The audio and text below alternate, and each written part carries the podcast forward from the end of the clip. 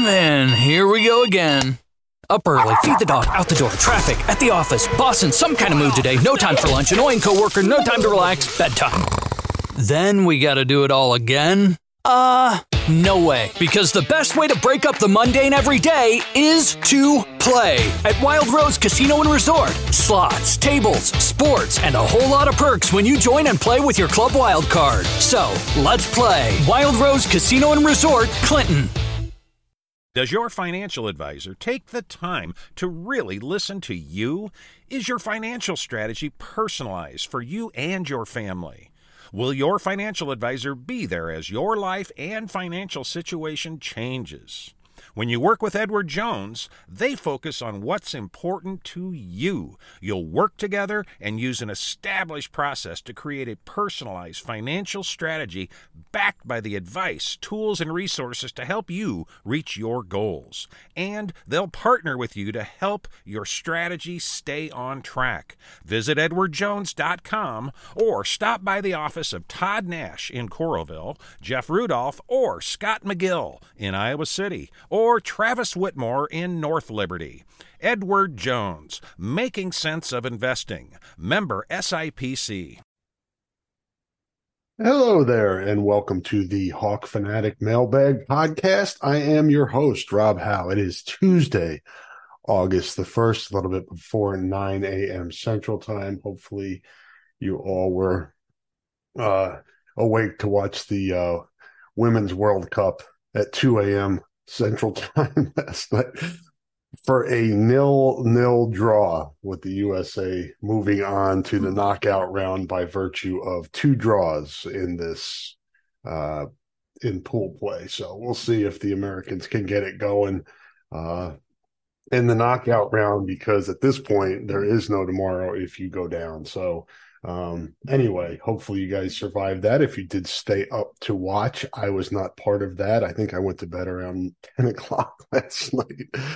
Uh, I'm getting old and tired earlier. So that's kind of where I'm at. And, uh, no apologies. That's kind of, I enjoy, uh, early to bed, early to rise, so to speak. Although I didn't get up that early this morning. I think I got up around six. So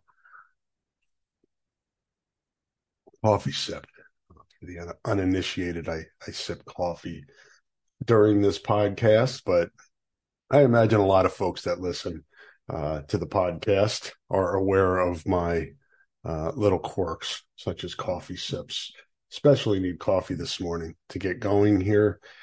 Not this. I would expect this to be a, um, uh, on the shorter side. This podcast, um, and you guys will know how short it is when I'm done and can see when you um, download or click on the podcast to listen the length. So I'm guessing, I'm estimating this is going to be a shorter podcast. And that's because I usually kick off or tip off or what other, what, what other, whatever other sports term you want to use to get going, uh, the podcast with news and notes from around Hawkeye Nation, uh, the Hawkeye Athletics, University of Iowa Athletics sports beat.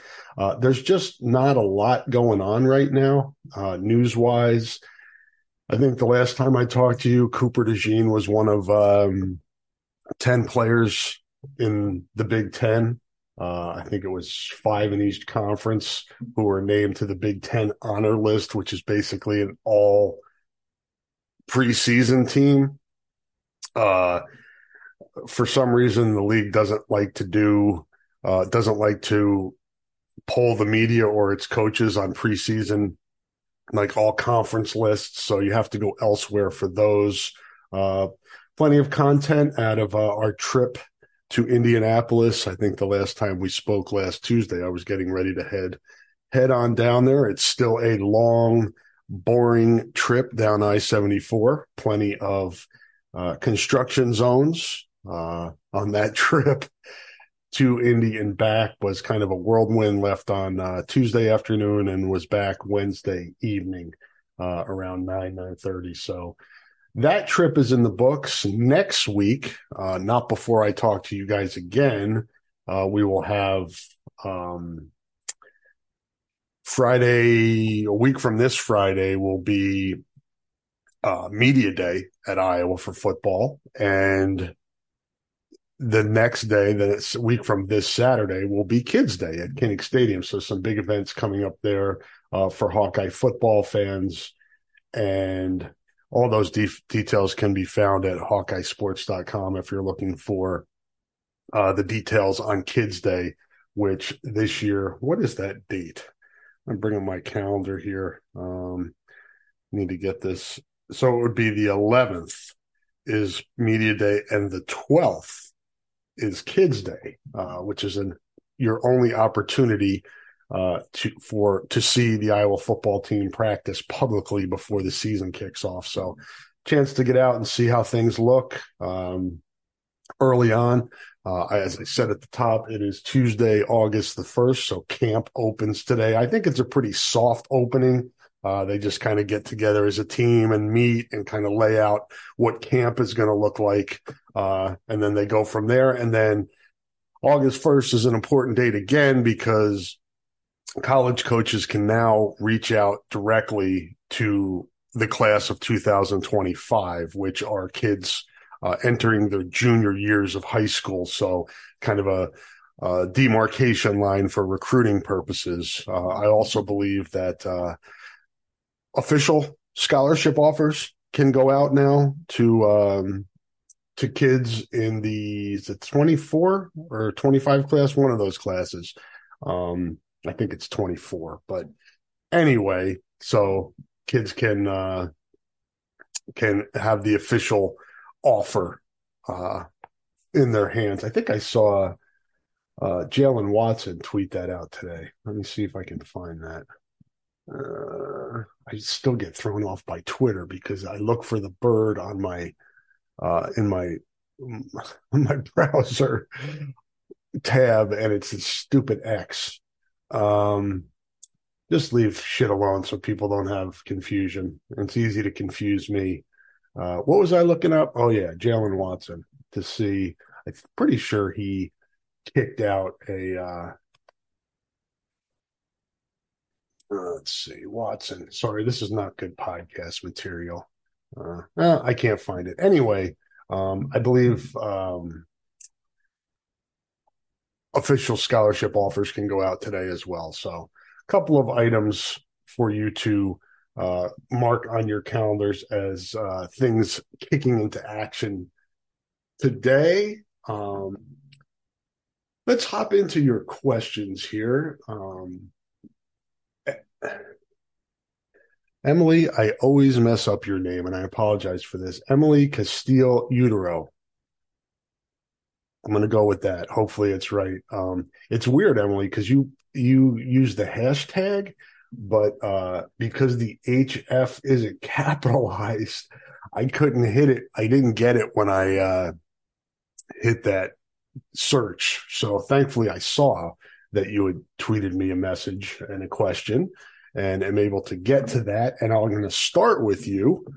And uh, any idea when you Iowa will make a decision on the permanent AD?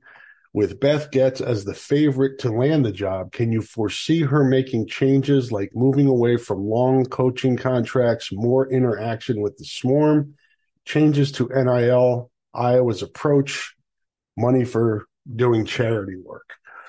Well, I got a couple of uh, tentacles to this question. Um, I'll start with the charity work. That's part of the swarm. Um, you probably know that. That's they do a lot with United Way charities. Uh, that was Brad Heinrichs when he started the Swarm.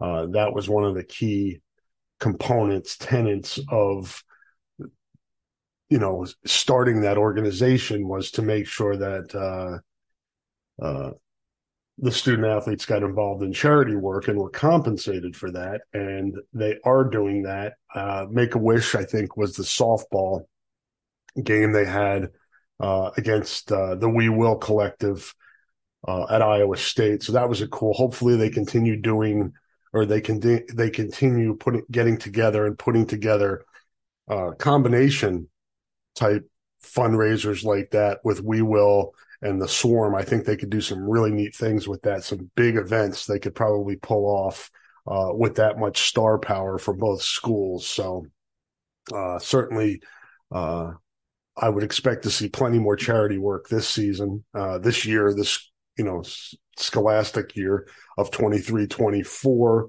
uh, as far as Goetz goes um, she starts today this is her interim uh, she's beginning her interim run. Uh, she was down in indianapolis and i know spoke to some reporters. My podcast partner on thursday scott dochterman on the hotspot podcast here on hawk fanatic wrote a story on beth. He spoke with her down there and just kind of if you're looking for an intro into who she is and what she's about that's a really good piece. I recommend that at the athletic uh, by scott dochterman. Check that out but um, i think the original timetable emily was for them to let beth go through the rest of this calendar year and then open up the search in january once football season ends i think that's probably a good uh, cutoff point or, point where you would want to do that after football. It's too it's too chaotic during football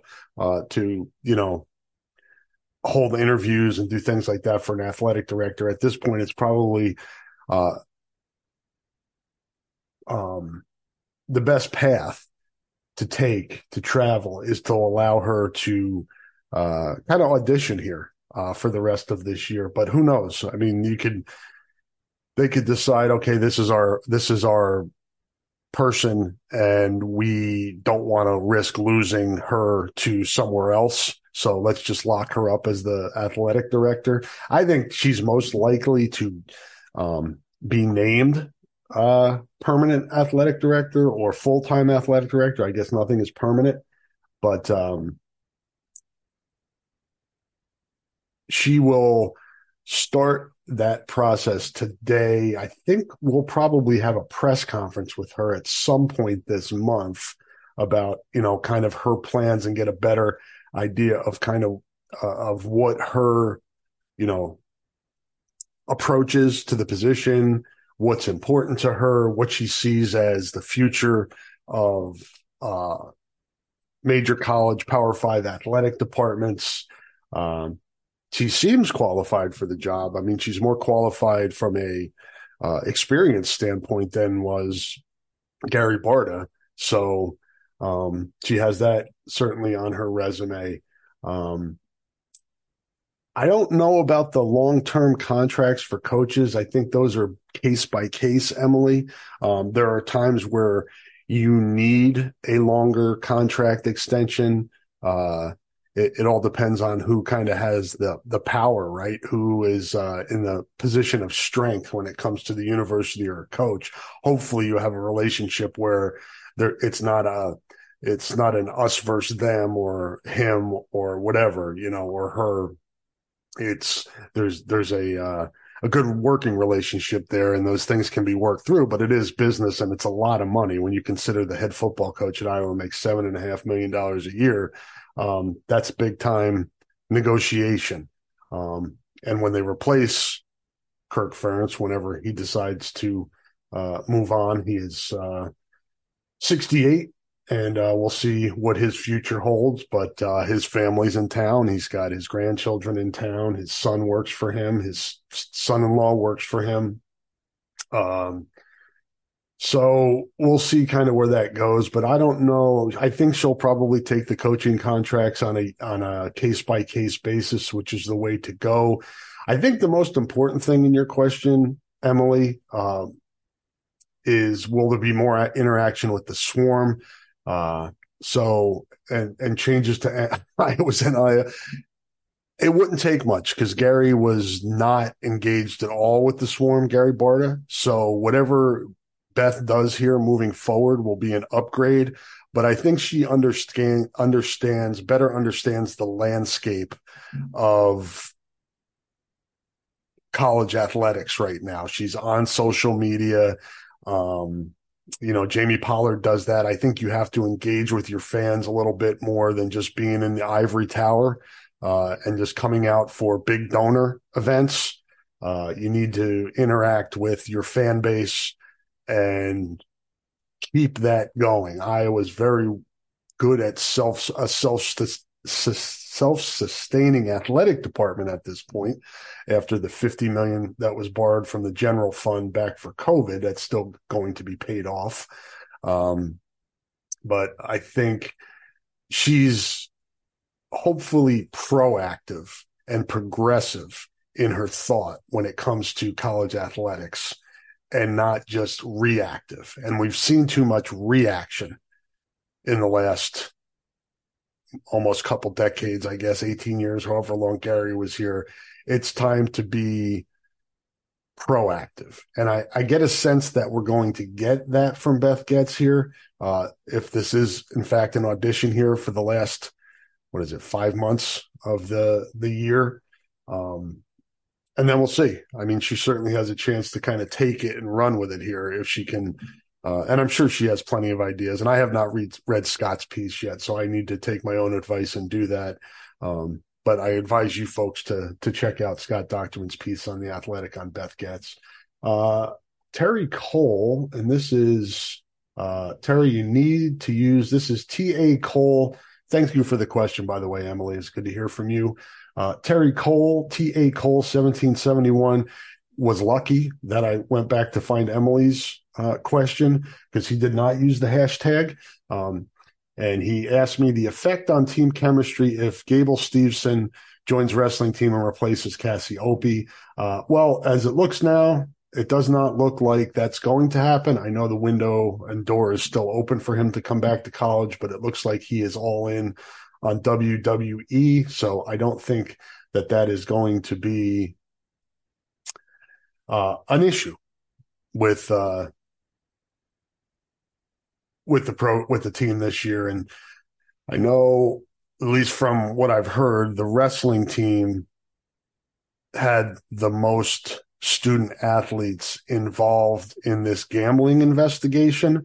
So I wonder how much that plays into, and I'm not naming names. I don't know who it is. I've heard names, but how much impact that will have on the wrestling lineup this year. Certainly more than Gable Steveson, who's going to uh, try to ratchet up his WWE career and make enough money to, to retire. Marty Bickle at Bickle Marty. This is from 12 hours ago and also not using the hashtag. Who are DBs that are going to be the big hitters? Um, I think Nwankpa is a big hitter. I think Cooper DeJean's a big hitter. Uh, Sebastian Castro is certainly a big hitter. If I was going to pick one, it would probably be him. Uh, Quinn Schulte can hit as well. Um, those would probably be the guys most likely. Uh, if I'm picking one, it's going to be Sebastian Castro. I think he is the, uh, um, he'll be on the field a lot as the cash and, uh, really like his game. Uh, I think he has a has a chance to be really good and has developed really well in his time here. And I look forward to seeing what he can do this season. All right, I think those are all the strays that did not use the hashtag, and I apologize that I'm having to hop around here a little bit.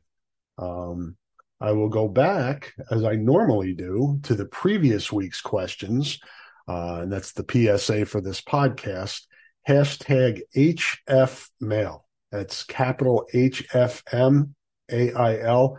Um, I can do lowercase too and variations of it. So as long as you use the hashtag HF mail, I can go back to where I left off the previous week with questions and then pick up from there uh, and jump in with your questions as I will do here with frequent contributor. Uh, I would say weekly contributor, 44M less at 44M less on Twitter. Would it be a stretch to say that Aaron Graves will have a breakout year? Uh, that's a good question. Uh, he would be one of my breakout players, Les. Um, I think the I think the only question with Aaron is how many reps he will get and what he does in those reps, what will be asked of him, and what he is able to do while he's in there. Um, coffee sip. That was a big one. Um, there's so much depth at defensive tackle. Now we do know that Noah Shannon is involved in the gambling investigation, and that could cost him playing time. a game. I don't know what, you know, we saw what happened with the baseball players back in the spring. I'm not sure what the punishment will be because I don't know what the the details of of Noah's uh participation in that. So um, I know it was to the point where it didn't seem like a big enough deal in the football program that they were going to bring him to Indianapolis for Big Ten Media Day before he decided to step aside and let Jay Higgins go. Um, but you look at the depth at that position, you have your two starters back with Logan Lee and Noah Shannon. Then you have Yahya Black. Then you have Graves. Then you have uh, Jeremiah Pittman. Then you have Anterio Thompson, the kid from um, let's see, from Waterloo or Dubuque, one of those two, uh, who went to Iowa Central. Um, there's just a lot of lot of depth there, so it's going to be a matter of reps for Aaron. Uh, but I certainly think he takes a huge step forward this year, and he's probably a star in the making. Uh, it's just going to be a matter of how much, how many reps he gets, because Iowa tends to lean towards uh, experience. Um, but I think there's going to be plenty of rotation on the defensive line this year. So he'll get his chances. He'll get his reps. And, uh, uh, sorry, I didn't, I didn't finish your question. I just stopped, I stopped with that. Um, but you, um, I guess further described your question by saying, meaning he need, meaning he earns Big Ten honors. I know he's young, but I agree with you and Scott that he has a ton of potential. I think he'll have a great year and become another Van Ness by year three. Yeah, I think next year will probably be Aaron's big year. Uh, you know, Logan and and Noah will be will move on, and he'll most likely move into a starting spot. I'm interested to see if they move him around less, if if they can find ways to get him, you know, maybe uh, you know, on, on defense, a little run at defensive end. He's athletic enough to do that. Um, so be interesting to see if uh, they move him around and maybe um, find versatility with him to be able to help all over the defensive line. But I, all Big Ten is going to be tough. Um, I think you get what eight defensive linemen in the conference on the first two teams for media, but it certainly has that possibility. I think for him to be all Big Ten, he's going to have to put up numbers because he's not going to be out there as much for people to see the a huge body of work. It's going to be people like looking at what Deontae Craig did last year and say, oh, he had six and a half sacks in so and so reps. I mean, I think that would help his case as well. By the way, this question from Les came from July 30th, which was Sunday. Thanks for that question, Les. And Les has another one here, also from uh, July 30th. Uh, have you tried the Swarm beer? I have not. Um, so I can't. All right, I'm going to read your whole question. Have you tried the Swarm beer? If so, how would you rate it? What's been the overall reaction to it? Since they don't sell it out here in Pennsylvania, I'll have to wait until I make it home for the holidays. Just curious. Thanks. I have heard good feedback, less. Um, I don't know how much of that is just people liking that there's a beer that represents the swarm and uh, supports the NIL, which is great. I mean, if that's why you're drinking it and you're supporting the student athletes, fine, great. Um, I uh, I won't do that. I'm going to drink what tastes good, but I've heard it does taste good, and I've heard it is uh, smooth uh, it's not high in alcohol content, so you don't have to worry about getting sloshed by drinking a couple of them. You could probably sample one or two, uh, you know, at your local watering hole, and uh, from there maybe um, take the rest home or take a six pack to go or four pack to go or whatever they are. But uh, yeah, that's uh, a good deal. Um, for the NIL. I'm interested to see what other ideas they come up with as we move forward here uh, through the second year of this uh, Swarm Collective. What other ideas and and uh, um, projects they could come up with because there's so many. I think the the possibilities are endless with how they can do how they can raise money and come up with products and promotions. Uh, it's fun. It's cool to see that the student athletes are getting some some more kickback for their efforts. They work harder than anybody else over there, so they deserve it. Uh, this is a good time to take a little break, hit me with some more coffee. Uh, we'll be back on the other side to finish up with your questions and uh, comments. So hang in there. Dude, want to let folks know that support for the podcast comes from Systems Unlimited, celebrating 50 years of providing services to people living with disabilities and mental health issues throughout East Central Iowa. A list of their services and upcoming events can be found at sui.org. That is sui.org. Thank you to Systems Unlimited for their great work and for the support of the podcast. Be back here in a minute. Let's hear from a few more of our sponsors. Hi, I'm Jim Street, owner of Streets Maintenance. As a licensed, insured, and bonded master plumber, I specialize in all plumbing repairs, including but not limited to water heater and sump pumps to toilet and faucet repairs and replacements. For more information about my business, I'm online at streetsmaintenance.com and Facebook, or give me a call at 400 4483. 400 4483. Hi, this is AJ Perez, managing partner at Deery Chrysler Dodge Jeep Ram of Waukee and Iowa City. I'm so proud of our team at both locations. We are committed to one thing, giving our customers the absolute best when it comes to service and a car buying experience, the kind of experience that brings you back. What makes us different? We believe at Deery, we don't just sell cars, we help people buy them. Do you need a great electrical contractor or fire and water restoration specialist? Well, contact Lance Bolin at LB Electric and LJ Construction in North Liberty. Lance has served the corridor for many years and is ready to help you. Call Lance Bolin at 319 640 1116. That's 319 640 1116 or visit LJ underscore construction on Instagram for licensed and insured electrical work, fire and water restoration, and remodeling. And we're back. Appreciate our sponsors. Thank you for their support of the podcast and uh, and allows us to bring you these podcasts free of charge, no Patreon or any of that funny business. You can uh, subscribe, download, like, do all that stuff. It helps support us and helps us bring you these podcasts free of charge, as I said, uh, on all your all of your platforms. Uh, we normally have a Hawkeye centric podcast Monday through Friday. Uh, Monday, Wednesday, Friday, the flagship with Pat Harty and the guys at KCJJ.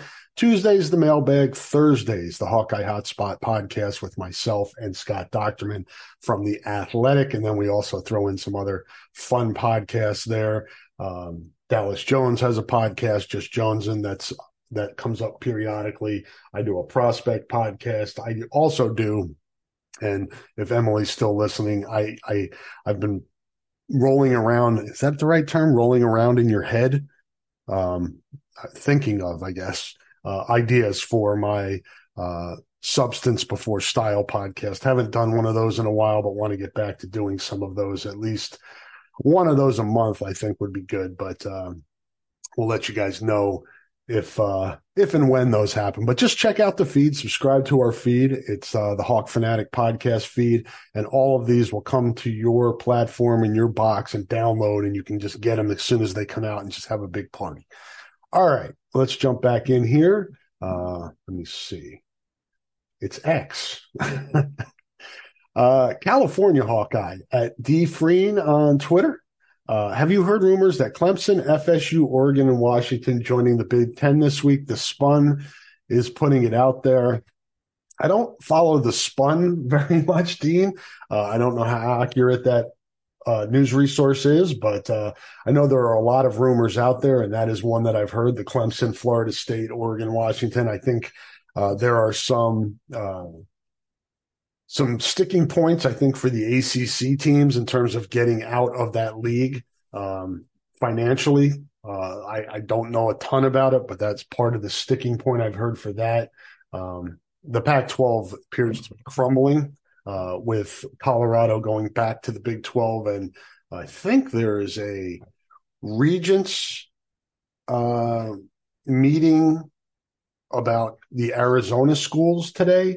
Uh, the regents in Arizona is meeting, uh, and there's there's some thought that Arizona and Arizona State could be heading to uh, the Big 12 as well. Um, I I think we're going to be calling uh, programs at this level in the future Power Four schools because I just it's going to be hard for the Pac 12 to survive this, and that's just it's a shame. The history of that conference, UCLA basketball, USC football, um, and both of those schools are going to the Big Ten, as we know. Just it's a shame that a conference like that, with that type of history, with the Rose Bowl, is going to be no more. Uh, but it's going to. I, I I'm not sure how it survives. Uh, you know, maybe you can keep schools like Oregon and Washington and and then Utah and add in like San Diego State and Boise State.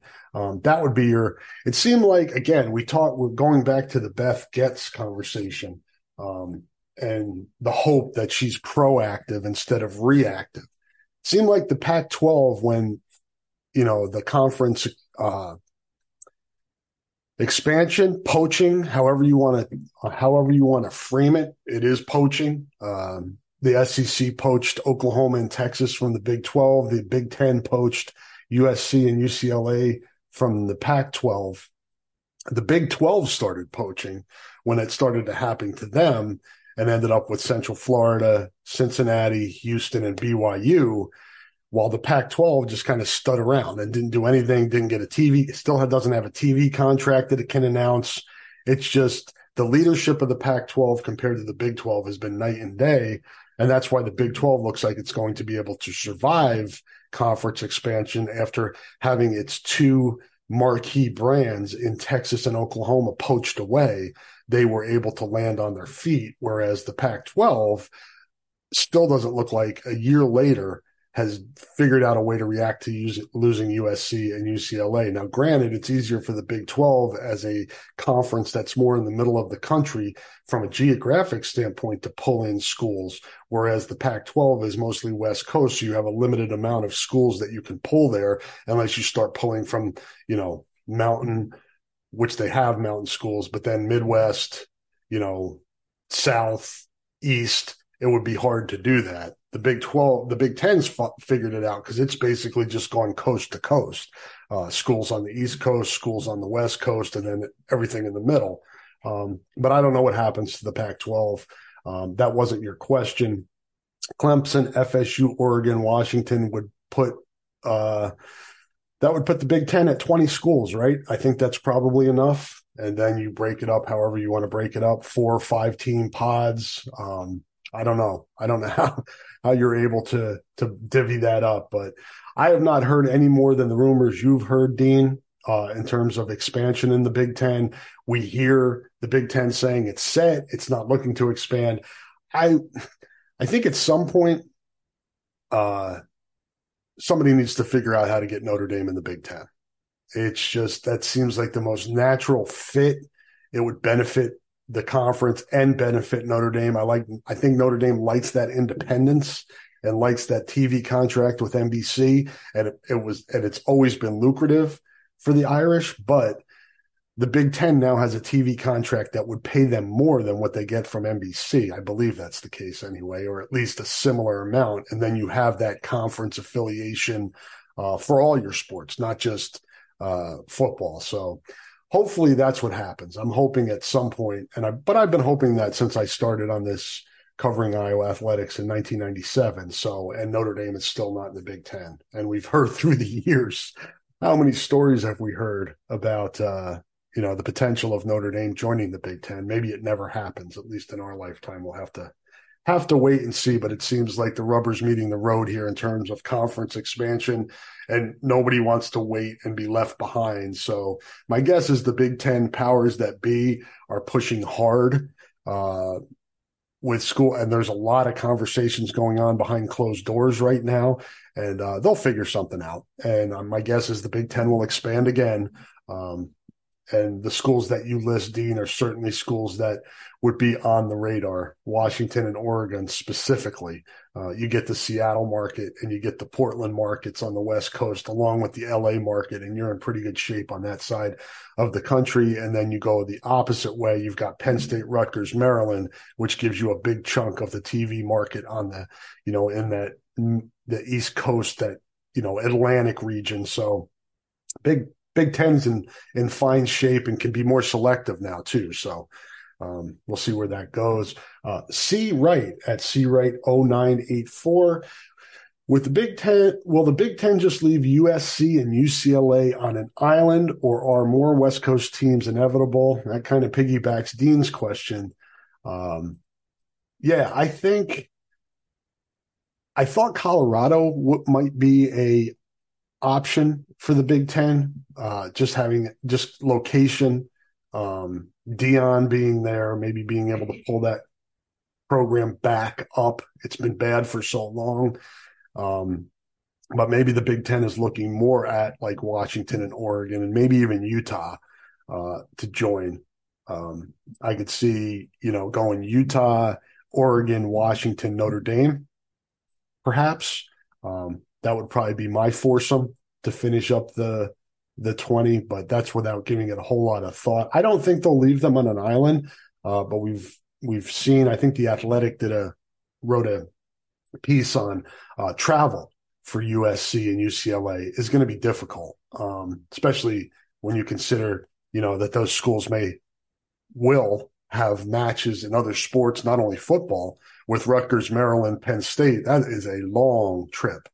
Uh, that is a long haul, and hopefully, at least in maybe the non-revenue sports, the you know it's going to take more tutoring. It's going to take more um, of a focus academically for these student athletes out of the actual classrooms, but you know, with with online learning and what we've um, what's sprouted since COVID, I'm sure that they will be able to do their schoolwork uh, on road trips. But what I was getting to is if you have like UCLA's playing softball against Rutgers and Maryland, or Rutgers and Penn State, or Maryland and Penn State, have it have them go there for the week and play the two series during the week you know, so it's just one trip back east and knock those out that way, or vice versa. If Rutgers, Maryland, or Penn State is going to USC, have them play USC and UCLA on that trip and knock both of those out on that trip. I think it's going to take some creative scheduling,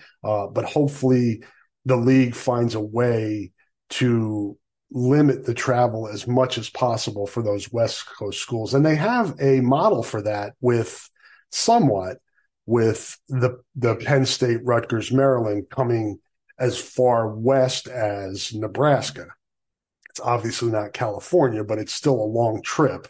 Um, but now you just have to, you know, add some more components to that to make sure that the, it reduces the travel. But it'll be interesting to see how that shakes out again pimping the athletic again from my friend Scott Dochterman, my co-host on the Hotspot, Hotspot podcast. There's a story on the athletic from last night, I believe, or yesterday afternoon, talking about the travel obstacles and hurdles for USC and UCLA. So it's already gone into, uh, they're also, they've already gone into the process of trying to figure it out. Now it's a matter of coming up with the best plan uh, for everybody involved because it's not just USC and UCLA. Like I said, it's the other schools in the Big Ten that now have farther to travel, no matter who it is, whether you're coming, you know, from Ohio State and going to USC or coming from Penn State to get those are your longer trips. And hopefully they can figure out a way logistically uh, to make the travel as seamless as possible and allow the student athletes to be student athletes and not just athletes traveling traveling around the country. I know they talked about using commercial flights too, and that sounds like a money saving effort more than anything else.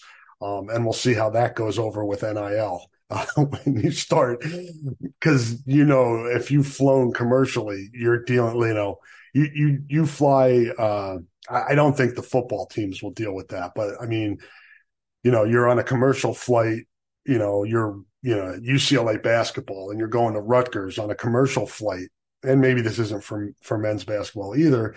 And then you have delays, weather delays, things like that. And I, I know that stuff happens with chartered flights as well, but dealing with mechanical issues and all that other stuff of commercial flights would be a nightmare if you're trying to travel for athletics, and especially when you have games scheduled and the team that's traveling may not get there in time for said game, which is already earmarked for a TV broadcast that you you know are getting money from that TV entity to broadcast. It could be a nightmare. So we'll see how the commercial flights work out for USC and UCLA. It's nice to save money, but you also have to deal with the the uh, draw the drawbacks. Yeah, the pitfalls of traveling commercially. Dan Brockett at Freakademic on Twitter. If KF is KF praising the offensive line because he's seen enough to be confident they'll perform, or because he thinks they need the confidence? It's a good question, Dan, and um, and kind of answer this how I've been answering this question all off season. At this event last year, and this event was the Big Ten Media Days in Indianapolis. Kirk Ferentz said very much something very much similar to what he said last week, which is he has confidence that the offensive line is going to be good and take a huge step forward. It didn't last year. So now I am of the opinion, not that I don't trust him, but maybe he's just being overly optimistic to help them with their confidence. Um, I do think just natural maturity level, from a maturity standpoint, they should be better. You have a center now who's had a year under his belt.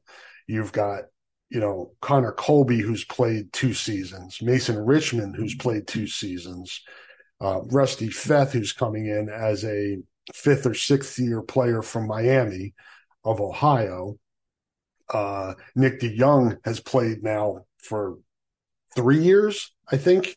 He's, you know, had meaningful game reps. Um, you know, Jennings Dunker and Beau Stephens. And there's a bunch of other guys that I think uh, Daijon Parker was brought in. Um, you know, there's there are a lot of pieces there. So I think part of his part of his thought process is we have a lot of bodies, many of them with experience. They should be better, but it's a matter of finding the right five that will work together. There's chemistry and continuity, particularly in the zone blocking schemes, and then going from there uh, in terms of building up as the season goes on. There will be injuries. It happens every year on the offensive line, but it seems like there's the depth there that gives you confidence that the and experience depth and quality depth that hopefully you could absorb if there's an injury or two. Um, you certainly don't want that to be uh, to one of your main players, uh, particularly at center. I think you'd like to see Logan Jones continue there, but you have a guy like Mike Michael Myslinski, who's now in his third year, I think, on campus, who's dealt with injuries, who may be ready to take a step forward, not only at center but at guard. So I think he's being optimistic, but he was optimistic last summer, and that optimism was not met with performance. So we'll see what happens. Like everything else with this Iowa offense, me personally, this is just me. You approach it however you want. It's wait and see.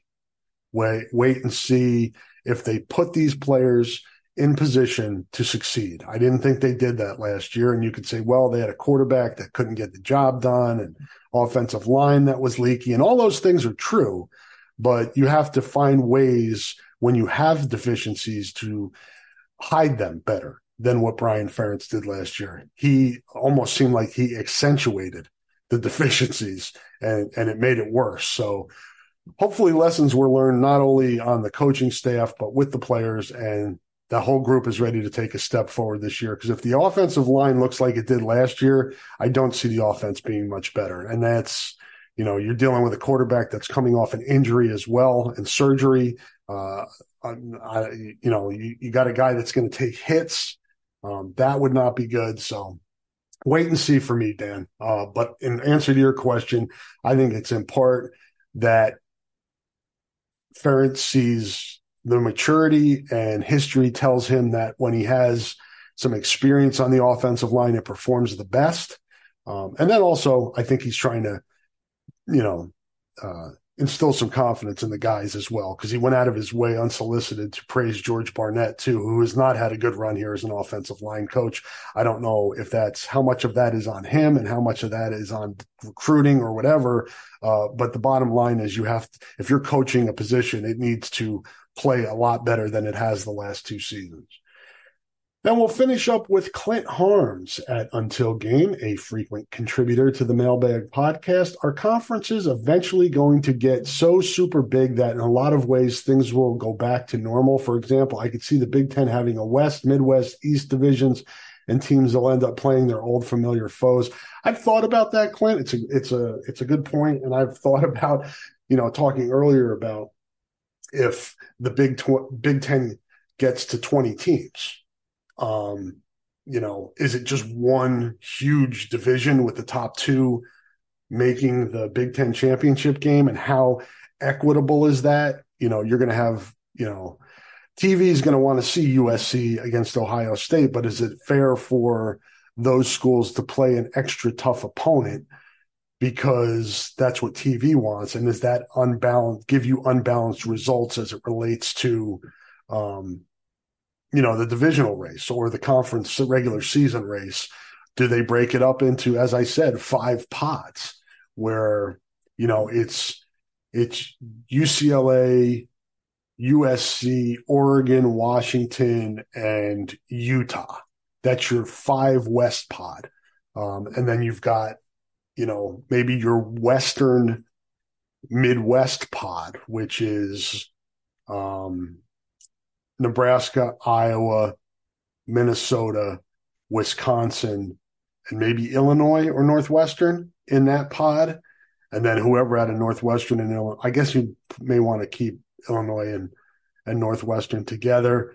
Then you have you know a pod maybe east of that, which is um, I don't know if Notre Dame comes in, put them in with um, Purdue and Indiana because they're all Indiana schools with Notre Dame, and then add in you know maybe Michigan and Michigan State, and then put Ohio State in with Penn State. Uh, and Maryland and Rutgers.